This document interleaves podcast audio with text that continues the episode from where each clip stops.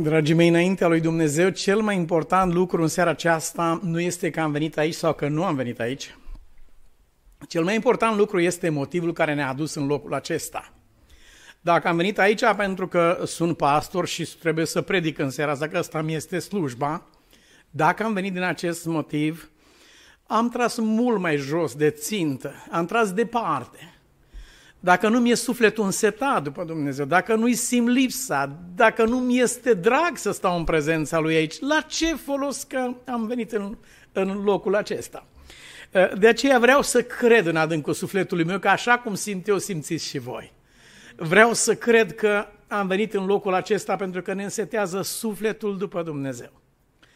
Am ascultat rugăciunea de deschidere aici în rugăciunea aceasta s-a cerut ca Dumnezeu să dea fiecăruia un cuvânt pentru el, un cuvânt potrivit. Asist mereu la minunea aceasta ca la minunea manei.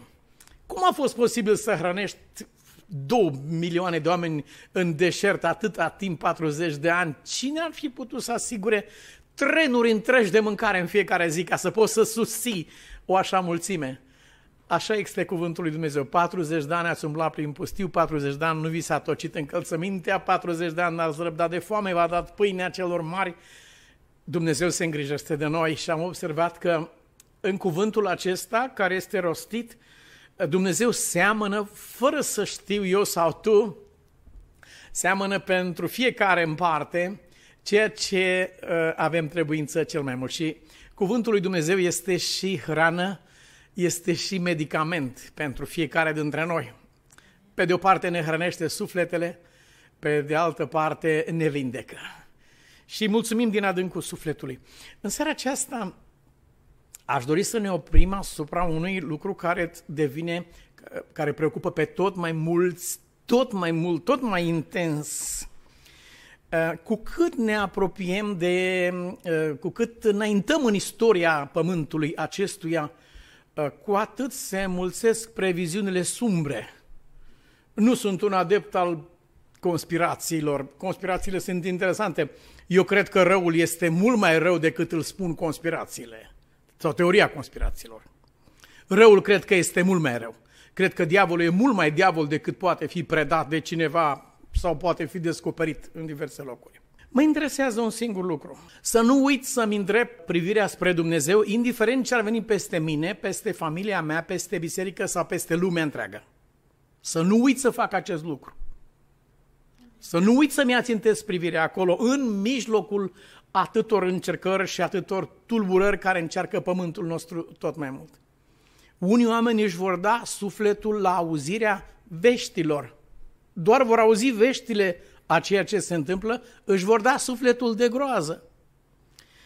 Citeam astăzi că o asistentă medicală eminentă s-a sinucis astăzi în Londra, în, în Anglia, pentru că cineva a făcut o glumă din Australia, a sunat-o, a imitat vocea reginei, vocea uh, uh, prințului uh, regent și au întrebat de prințesa uh, Kate cum o duce acolo, că este însărcinată. În sfârșit ea răspunde parțial, după aceea dă mai departe uh, legătura la altcineva care poate să răspundă. Când își dă seama că unii oameni și-au bătut joc, de fapt, din Australia, au sunat în glumă, poate că nu și-au bătut joc. Australienii sunt foarte interesanți la acest capitol. Uh, când își dă seama că a fost înșelată în acest fel, uh, astăzi sau ieri a fost găsită în comă lângă, lângă zidurile spitalului. Au luat de acolo și a murit a murit uh, probabil sub, uh, sub eforturile disperate ale celor care vreau să o țină în viață. Familia regală a trimis condoleanțe, au fost foarte răniți și întristați că s-a putut întâmpla așa ceva. Uh, dacă femeia aceasta s-a sinucis sau dacă a fost ucisă, rămâne de văzut. Dar aș vrea să mă așez pentru o clipă în, așa cum spune indianul, în mocasinii ei, Aș vrea să port încălțămintea ei un, un pic. Ce trebuie că a putut să simtă acest suflet când și-a dat seama că a fost înșelată pe fondul acesta, că a vorbit cu regina și cu, cu prințul Filip și a, a dat informații despre un astfel de pacient care era acolo, prințesa și prințul moștenitor. Ce trebuie să fi simțit această persoană? Frustrarea, într-adevăr, nu poate fi măsurată. Cum de a uitat că e posibil cineva să, să facă o glumă? Cum de a uitat că nu are voie să dea informații despre pacienții care sunt acolo, în special despre un astfel de pacient care era acolo? Le-a uitat toate în clipa aceea și în virtutea obișnuinței a răspuns la telefon, a dat informații, a spus cum doarme, a spus cum a fost tratat, a spus tot ce s-a întâmplat, lucruri care ar fi trebuit, niciodată n-ar fi trebuit pomenite. Eu nu cred că sunt pe pământul acesta întâmplări, eu cred că sunt mesaje. Și eu cred că este un mesaj în ceea ce s-a întâmplat. Vă rog să nu citiți, să nu zâmbiți. Uh, cred că nici australienii nu mai zâmbesc și ei au spus că le pare, sunt un post de radio uh, de acolo, cred că le pare rău teribil de ceea ce s-a întâmplat. Nu s-au gândit că se sfârșește în felul ăsta, au crezut că este doar o glumă, probabil. Uh, dar este un mesaj în lucrul acesta. Ce vor spune oamenii la sfârșit când își vor da seama că nu asta de vorbă cu Domnul sau cu cuvântul lui, ci a fost vocea altcuiva care a imitat pe Domnul, vocea altcuiva care a vorbit în numele Domnului, vocea cuiva care a putut uh, exploata, care a putut abuza de cineva care este lesne crezător, ușor, a crezut ușor. O astfel de, um, de descoperire în viața noastră, o astfel de constatare că am mers înșelați pe un drum atât de lung, poate pe unii dintre noi o viață întreagă, ne-a costat lucrul acesta, o astfel de constatare uh, poate sfârși tragic, așa cum este exemplul nostru. Ce vreau să spun în seara aceasta este să ne obișnuim cu glasul păstorului, atât de mult încât să nu facem niciodată confuzie să putem spune aceasta nu e vocea Mântuitorului. Acesta nu e cuvântul lui. Domnul n-ar fi procedat în felul acesta. Aceasta nu e calea lui Dumnezeu de a rezolva o problemă sau altă. Domnul nu ar fi procedat așa dacă era aici. Domnul nu ar fi vorbit așa. Ă, ă, teologia nu a dat încă un răspuns pe ce bază Abraham ia copilul lui să-l aducă jertfă la un singur apel. Ia pe fiul tău, pe Isaac pe care îl iubești, pe singurul tău fiu, știu cine este, știu ce simți pentru el, știu care este statutul lui, ia pe acesta și adu jertfă. Teologia încă nu a dat un răspuns cum de s-a ridicat părintele credinței și ia pe copilul și merge pe muntele Moria. Explicația este una singură. Era atât de familiarizat cu glasul lui Dumnezeu, îl cunoștea atât de bine, încât s-a supus înțelepciunii, puterii și iubirii lui Dumnezeu, contând pe el, nu înțelegând, stai puțin, dar, dar cine, cine mă poate chema în acest fel? Cine mă poate pune să fac așa? Al cui, al cui glas este acesta? Nici o clipă nu a, n-a ezitat pentru că a știut cine vorbește cu el. A știut și a crezut în dragostea lui Dumnezeu, care e prea bun ca să oprească ceva care ar fi spre binele copilor săi și prea înțelept care să, să dea ceva care ar fi spre răul lor. De ce spune Mântuitorul acolo, acuzația principală în, în dreptul celor pierduți este aceasta, nu ne-am cunoscut. Nu vă cunosc. Nu știu dacă ne putem da seama ce risc este să rămânem doar la formele credinței. Nu știu dacă putem să înțelegem ce însemnează să fim simpli enoriași într-o biserică sau ucenici ai lui Isus. Aș vrea să vorbim despre lucrul acesta în această împrejurare. Aș vrea să revenim la exemplul acela clasic al Mântuitorului nostru. De multe ori am trecut pe acolo, dar în seara aceasta o să ne oprim la un element pe care parcă nu l-am accentuat destul între noi. Este, e cazul să ne ocupăm de acest lucru în primul rând și spun aceasta atât în ce privește situația prezentă, cât și în ce privește viitorul nostru care se anunță așa de sumbru. Dar uh, uh, cartea profetului Isaia spune, în timp ce întuneric mare acoperă popoarele, peste tine răsare Domnul. Se petrece în același timp uh, aceste două lucruri.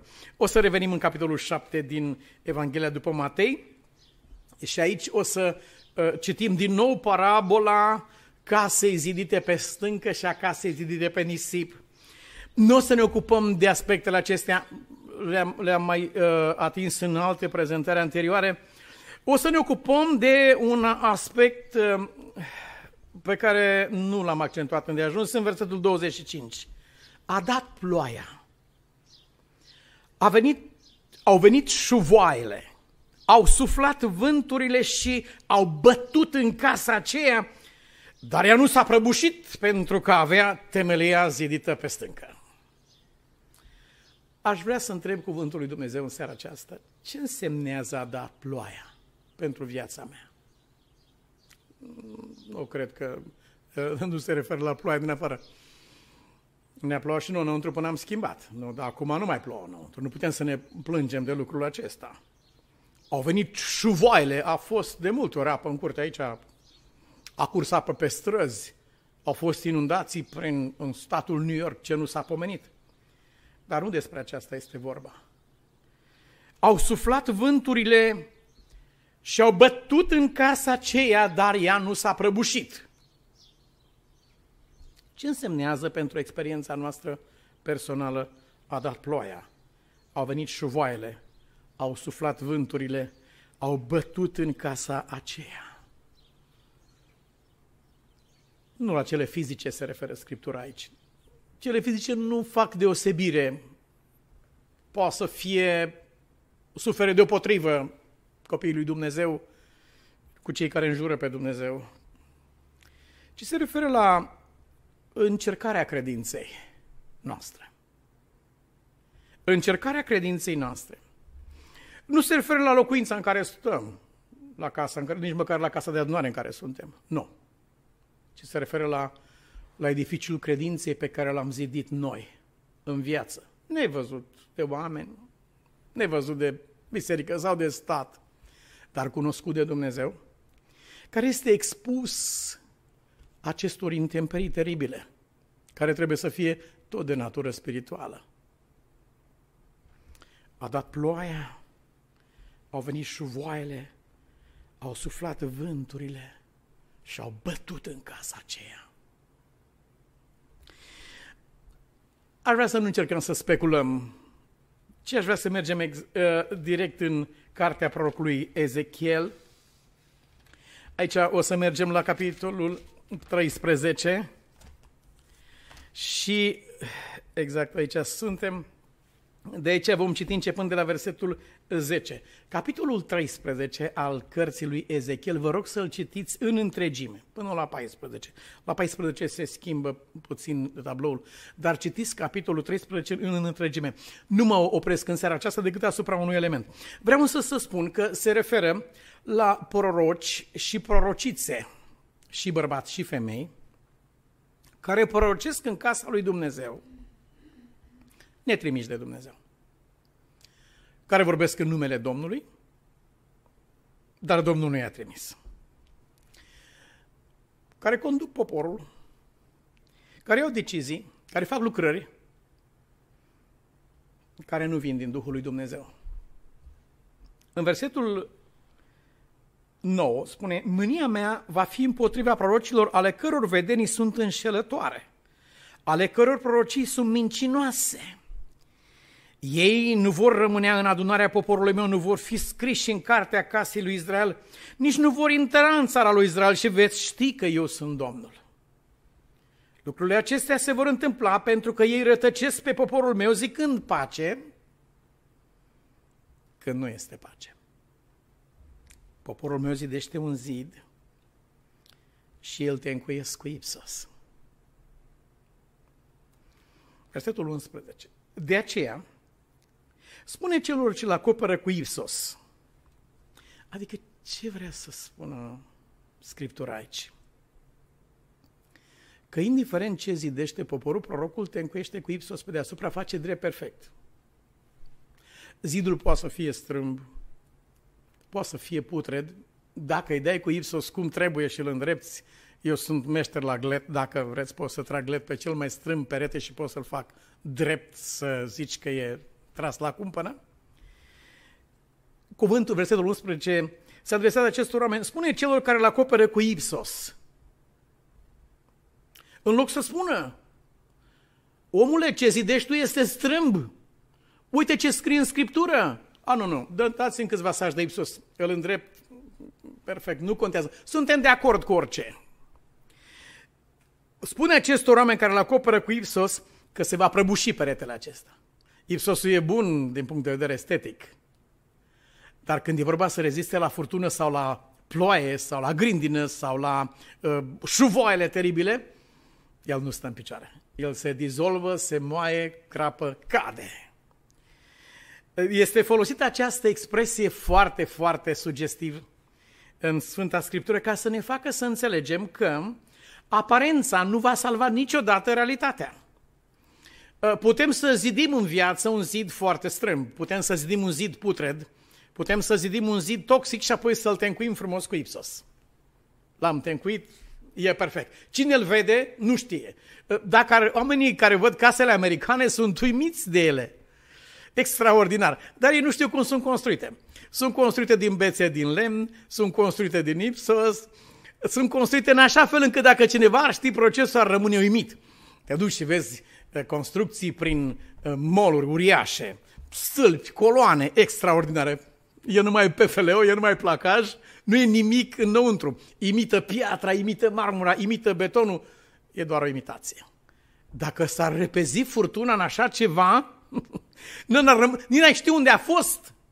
Ar trebui să umble a doua zi, bă, care vă mă aduceți aminte unde a fost aventura Mall? Pentru că aici în zona asta trebuie să fi fost undeva. Era pe unul, cum coborai după pod, pe stânga, aici trebuie să fi fost. Dar nu se mai cunoaște nici locul. Așa ceva se întâmplă când uh, aparența acoperă realitatea. Acoperă cu succes pentru multă vreme. Dar când vine ploaia, nu are nicio șansă. Când se revarsă șuvoaiele, Împotriva acestui lucru avertizează Isus. Continuă Scriptura mai departe, spune acelora care îl acoperă cu Isus că se va prăbuși peretele acesta, indiferent cât de drept apare că este făcut.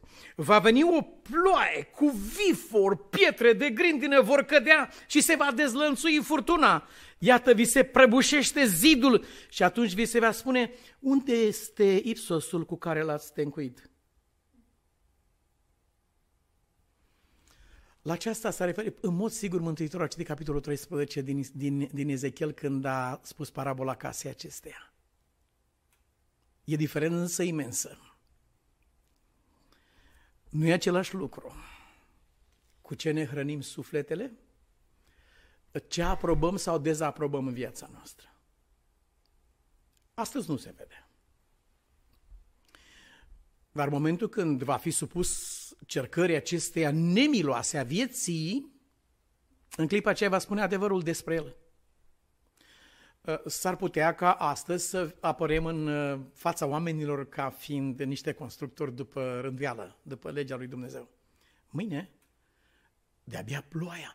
Pavel spune, unul zidește pe, pe temelia aceasta diverse materiale le acopere cu ipsos, face casa să semene extraordinar cu cealaltă, dar proba focului arată ce a fost zidit pe temelia aceea. Proba focului. Dacă unul zidește fân, trestie, lemn, pe temelia aceea. Și apoi te încuiește cu Ipsos la perfecție, pune drywall, să zice, pe, în, America, în, în, englez, în America, punem uh, drywall sau rigipson în românește, punem acolo, gata, e peretele, putem să facem imitație de piatră pe el, putem să facem imitație de granit, de marmură, putem să ridicăm coloane serioase în biserică, așa de impresionante cum erau coloanele din dreapta și din stânga lui Samson, dar într-o zi se vor dovedi că au fost făcute din Ipsos. Proba focului, spune Pavel, va dovedi dacă unul a zidit aur, argint și pietre scumpe pe temelia aceea care este Hristos. Sau unul a zidit faie, paie, fân și trestie pe aceeași temelie. De aceea ar trebui să contăm puțin pe opinia publică.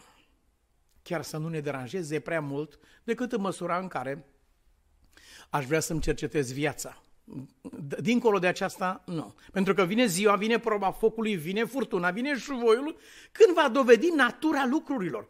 N-ar trebui deloc să mă felicit sau să mă bucur că astăzi sunt într-o stare de har și de acceptare înaintea tuturor oamenilor, sunt privit cu favoare, pentru că vine ziua în care se va ști adevărul despre mine. De aceea, Scrie în continuare versetul, iată că vi se prăbușește zidul și atunci vi se va zice unde este ipsosul cu care l-ați tencuit. De aceea așa vorbește Domnul, în urgia mea voi porni furtuna. În mânia mea va veni o ploaie cu vifor și vor cădea pietre de grindină ca să nimicească. voi surpa zidul pe care l-a stencuit cu Ipsos. Îl voi doborâ la pământ. Li se va dezgoli temeliile. O, oh, abia atunci. Uite-te, deci casa asta era pe nisip, asta la alta a fost pe stâncă, dar nu se vedea nicio diferență. Extraordinar. Abia furtuna șuvoaiele, vânturile puternice care au bătut în casa aceea, abia ele au putut să spună adevărul despre ce era acolo. Va veni o ploaie cu vifor, vor cădea pietre și grindine care să nimicească. Voi surpa zidul pe care l-a stencuit cu Ipsos, îl voi doborâ la pământ, îi se vor dezgoli temelile, se va prăbuși și veți pieri în mijlocul dărâmăturilor și veți ști că eu sunt Domnul. La aceasta se referea Ezechiel. Putem să înșelăm pe oameni, dar cineva a spus, nu poți să înșel la infinit pe toată lumea. N-ai cum. Cineva undeva uh, va deschide ochii. Putem să reușim uneori să înșelăm, dar nu vom reuși întotdeauna. Odată nu vom reuși. Pe Dumnezeu însă nu vom reuși niciodată. Aparența nu-L impresionează. Profeția despre Isus spune, deci El nu va judeca după aparențe, după înfățișare. El nu va judeca după părerile oamenilor. Ce părere au oamenii? Ce raport poți să dai despre tine? Nu. No. Ci El va judeca după adevăr. Cine ești tu cu adevărat? Ce simți tu în sufletul tău pentru Dumnezeu? E în fiecare dintre noi dorința aceasta tragică. Aș dori să nu se cer ce am semănat. Îmi dau seama că ce mă așteaptă, dar aș vrea să nu se cer ce am semănat. În această experiență însă care nu se poate. Era speranța lui Balam aceasta. În cartea Numerii, după ce rostește el prorocia lui fantastică, spune și el ceva personal. Zice, cât aș dori să mor de moartea celor neprihăniți. Adică poți să trăiești ca un nelegiuit toată viața, poți să fii un lacom de bani care să calci pe Dumnezeu în picioare pentru darurile împăratului, poți să umbli cu vrăjitorie,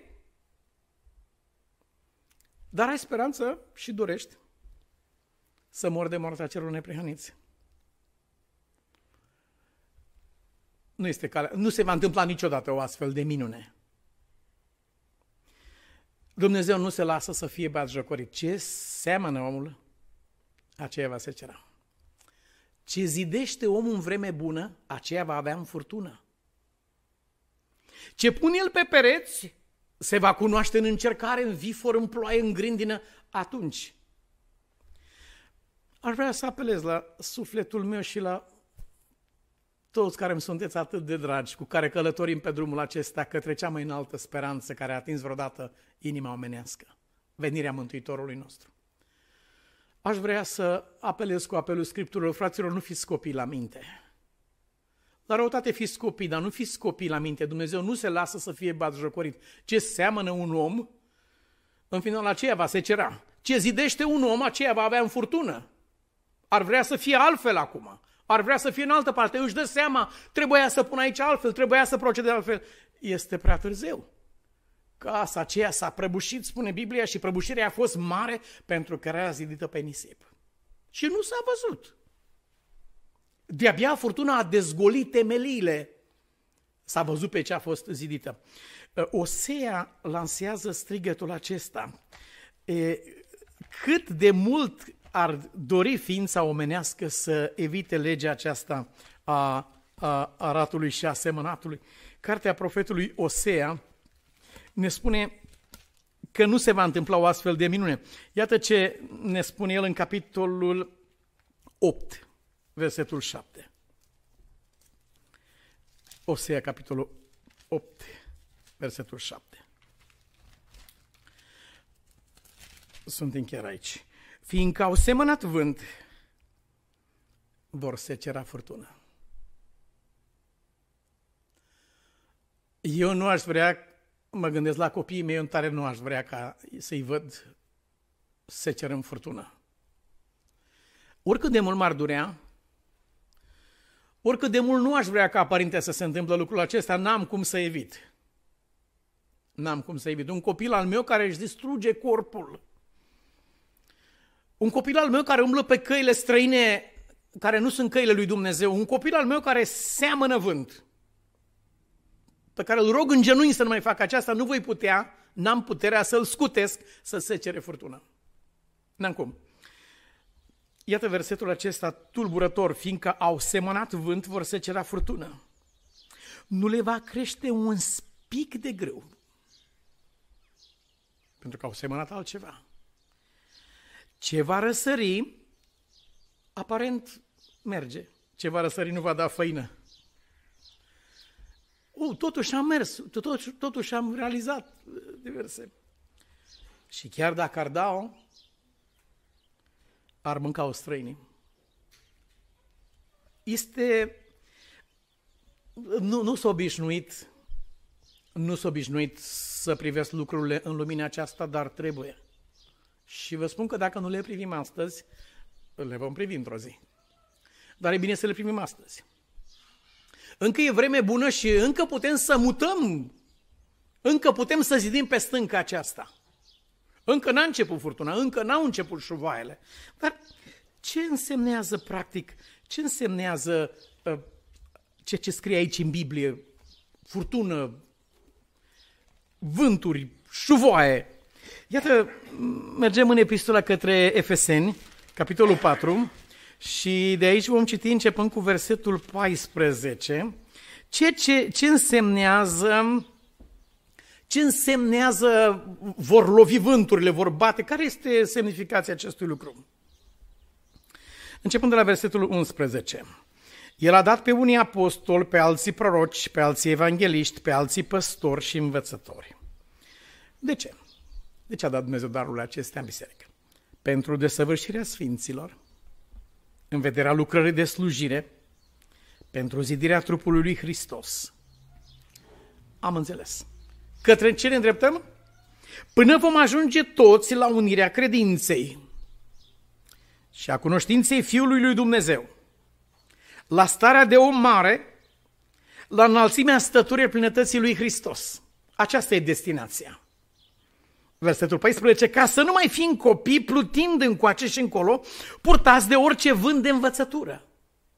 Au lovit vânturile în casa aceea, s-a clătinat și a căzut. N-avea temelia pe stâncă.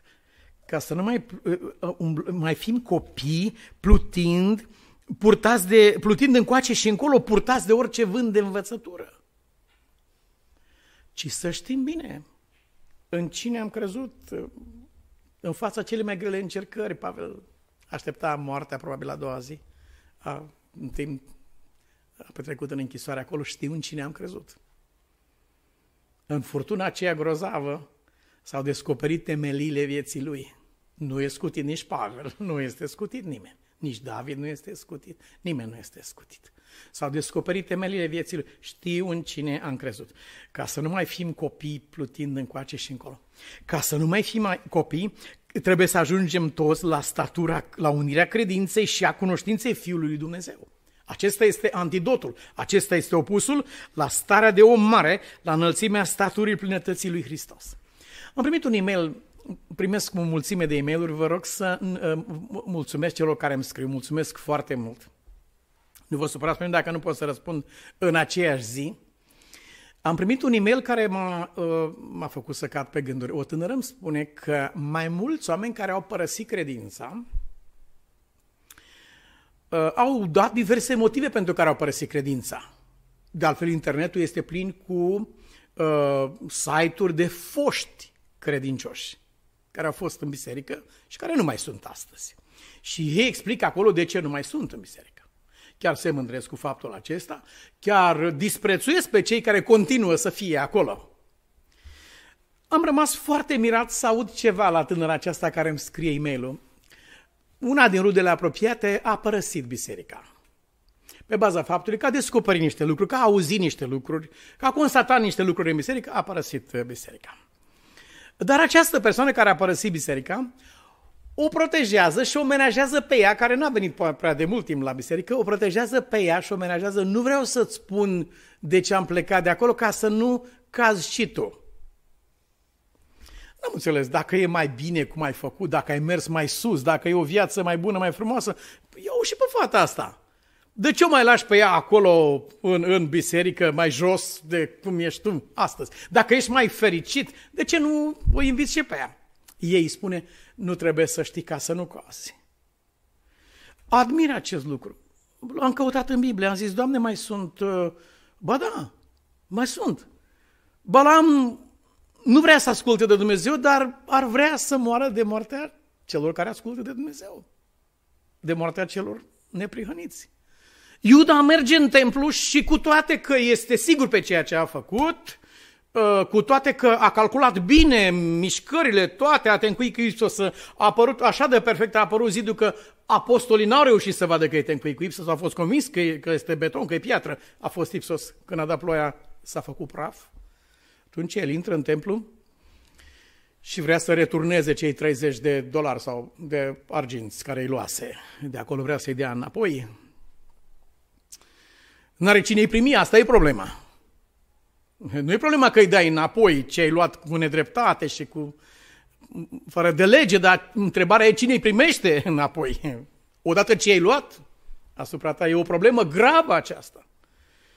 Cauți, alergi pe străzi, alergi în biserică, domne, luați înapoi, vă rog. Domne, chiar preoții au spus, noi nu, nu, nu ne pasă, noi nu suntem aici ca să luăm înapoi astfel de bani. Noi nici nu folosim astfel de bani, ei trebuie să rămână la, la proprietar. Uh, Iuda până la urmă i-a aruncat în templu și a dat mărturia aceasta pentru alții. N-a mai fost pentru el, dar a fost pentru alții. Am vândut, am păcătuit, am vândut sânge nevinovat. Asta a fost mărturia lui. Apoi a ieșit și s-a spânzurat. Peste el a venit furtuna, a venit ploaia, a venit grindina, au venit șuvoaiele, au bătut vânturile, au bătut tare în casa aceea, s-a prăbușit, pentru că nu era zidit pe Hristos, ci pe inteligența minții lui. Dar a lăsat mărturia aceasta fantastică. Fantastică. El a mărturisit. Chiar diavolii au strigat în auzul tuturor în dreptul numelui lui Isus, te știm cine ești, ești Fiul lui, ești Sfântul lui Dumnezeu. Chiar diavolii au mărturisit pe Isus. Ca să nu mai spun de ultima masivă mărturie a întregii creații pe orice făptură care este în cer, pe pământ, sub pământ, în locurile acestea, oriunde, pe toți am auzit spunând drept ești, Doamne, orice genunchi se va pleca înaintea mea, zice Domnul. În final este aici. Am văzut adesea motivele acestor oameni. Mă gândesc la ruda aceasta a domnișoarei care mi-a scris. El spune că a văzut anumite treburi în biserică și ce cu asta? Spunem ce ai văzut la Isus ca să pleci de acolo. Vă spuneam că am avut o tânără care s-a pregătea pentru botez și noi am admirat-o de la distanță, ne-a plăcut enorm evoluția ei. Așa repede a învățat, cu așa autoritate vorbea, răspundea, pregătire ce n-am văzut decât rar în viața mea. Am văzut eu în câteva cazuri, da, dar uh, până într-o zi când a venit la noi cu un chip rece, eram cu soția și ne-a spus că a hotărât să nu se boteze. Am hotărât să mă retrag. Nu vreau să fiu parte a unui club exclusiv care aparține diverselor. Nu vreau să fiu privit ca un cetățean de mâna a doua în acest club exclusiv care... Așadar, nu o să mă botez. Sigur că a trebuit să-mi stăpânesc emoția în suflet, să văd pe cineva care se joacă cu moartea atât de grăbit. Atât de grăbit era spre moarte și atât de hotărât. Am înțeles. Acestea au fost concluziile pe care le-ai tras în urma unor lucruri care ți s-au întâmplat. Dar acestea nu au nicio importanță. N-ai să poți să spui lui Dumnezeu pentru că am fost tratată ca un cetățean de mâna a doua, în, pentru că v-ați comportat ca un club exclusiv și așa mai departe, am întors spatele lui Isus. Deci acesta e motivul. Pe asta n-ai să poți să spui lui Dumnezeu. Eu aș vrea să te întreb aici împreună cu soția mea să ne spui și nouă ce ai găsit în Domnul Isus Hristos despre el spune dacă ai găsit ceva. Și ea s-a îngrozit și a spus, Domnul Iisus Hristos, niciodată cum aș putea să vorbesc ceva împotriva lui? A încheiat legământ cu Domnul, nu cu oamenii, extraordinar de frumos și astăzi este, este în credință, este un stâlp în biserică, vreau să spun acolo unde slujește. Primesc din când în când e mail și admir maturitatea cu care cercetează Scriptura și înțelege pe Dumnezeu. Iubiții mei, dacă zidim credința pe, o, ce frumos e la biserică, ce călduroși sunt oamenii, ce primitori, ce prieteni, extraordinar. Dacă zidim credința pe așa ceva, mâine aceiași oameni care au strigat astăzi Osana fiului David, mâine aceiași oameni vor striga răstignește-l. Nu putem să întemeiem credința pe așa ceva. Nu putem să, întemeiem, să întemeiem credința pe așa crede mama, așa crede tata, așa m-am ne-am născut, asta e tradiția noastră, asta e nisip. Asta e nisip.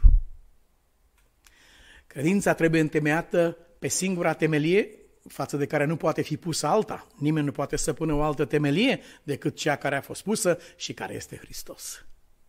Doar casa aceea va rămâne în furtună atunci când vânturi de învățături vor bate și vor spulbera. Am urmărit spectrul, uh, spectrul motivelor pe care cei care au părăsit biserica le, uh, le prezintă într-adevăr, va bate orice vânt de învățătură. E uimitor. Ei spun că peste un milion jumate de oameni au părăsit biserica în lumea întreagă în decurs de 5 ani. Au calculat o oaste fără număr de pastori care au părăsit biserica. Nu am nimic cu decizia fiecărui cetățean în parte, fiecărui pastor, fiecare membru, cu decizia bisericii întregi. Întrebarea mea este dacă ai găsit vreo potignire în Domnul Isus Hristos. Întrebarea mea este pe ce a fost zidită credința ta de ai făcut mișcarea aceasta? N-am nicio îndoială că n-a fost pe stâncă. Dacă era pe stâncă, putea să bată aici orice vânt de învățătură. Tu rămâneai zidit pe stâncă. Și stânca veacurilor este Hristos Iisus. Aș vrea să mergem în, în cântarea pe care Moise o cântă și cântarea aceasta este cea care, uh, uh, spune cartea Apocalipsei, va fi cântată pe noul pământ, cântarea lui Moise și cântarea mielului. Uh, n-aș vrea să speculez despre ce va cânta mielul, despre ce va, ce va fi în cântarea lui Moise. Am auzit predici extraordinar de frumoase pe tema aceasta și minți cercetătoare și cutezătoare au reușit și au prezenta lucruri care într-adevăr impresionează sufletul, dar aș vrea să citesc și să citez mai degrabă cuvintele pe care le scrie Moise și care ne invită în seara aceasta pe noi să zidim pe stânca veacurilor, care ne invită pe noi în seara aceasta să fim oameni adevărați ai credinței. Să nu mai fim copii în credință, plutind încoace și încolo mânați de orice vânt de învățătură, care ne invită pe noi în această seară să fim maturi în Hristos Isus, ca să creștem toți la unirea credinței și a cunoștinței Fiului lui Dumnezeu. Moise își începe cântarea în capitolul 31, 32 eh, din Deuteronom. Luați aminte ceruri și voi vorbi, ascultă pământule cuvintele gurii mele nu vorbește în fața familiei sau a prietenilor sau a simpatizanților care privesc credința. Ia martor cerul și pământul, își depune mărturia în fața universului întreg. Ca ploaia să curgă învățăturile mele, ca roa să cadă cuvântul meu, ca ploaia repede pe verdeață, ca picăturile de ploaie pe iarbă. Că-și voi vesti numele Domnului, dați slavă Dumnezeului nostru. Și în versetul 4 există o frază scurtă, o propoziție de fapt, din trei cuvinte. El este stânca. Vorbea Mântuitorul despre casa aceea. S-a prăbușit. Nu pentru că au fost vânturile tari, fie persecuția, fie tot felul de vânturi de învățătură, nu pentru că a fost furtuna sălbatică dezlănțuită, ci pentru că nu avea temelia pe stâncă. De asta s-a prăbușit casa aceea. El spune în cuvinte foarte simple, El este stânca. Lucrările Lui sunt desăvârșite. Căci toate căile Lui sunt drepte. El este un Dumnezeu credincios și fără nedreptate. El este drept și curat. Pe această stâncă îndeamnă cuvântul lui Dumnezeu să clădim casa credinței noastre. Nevăzută, neștiută, necunoscută. Omul ascuns al inimii e de mare preț înaintea lui Dumnezeu. Acesta, omul ascuns al inimii, va fi dat pe față, va fi descoperit, va fi revelat în furtună. Atunci se vor descoperi temeliile. Dumnezeu să ne ajute ca temelia vieții noastre să fie stânca. Amin. Vă invit să ne rugăm.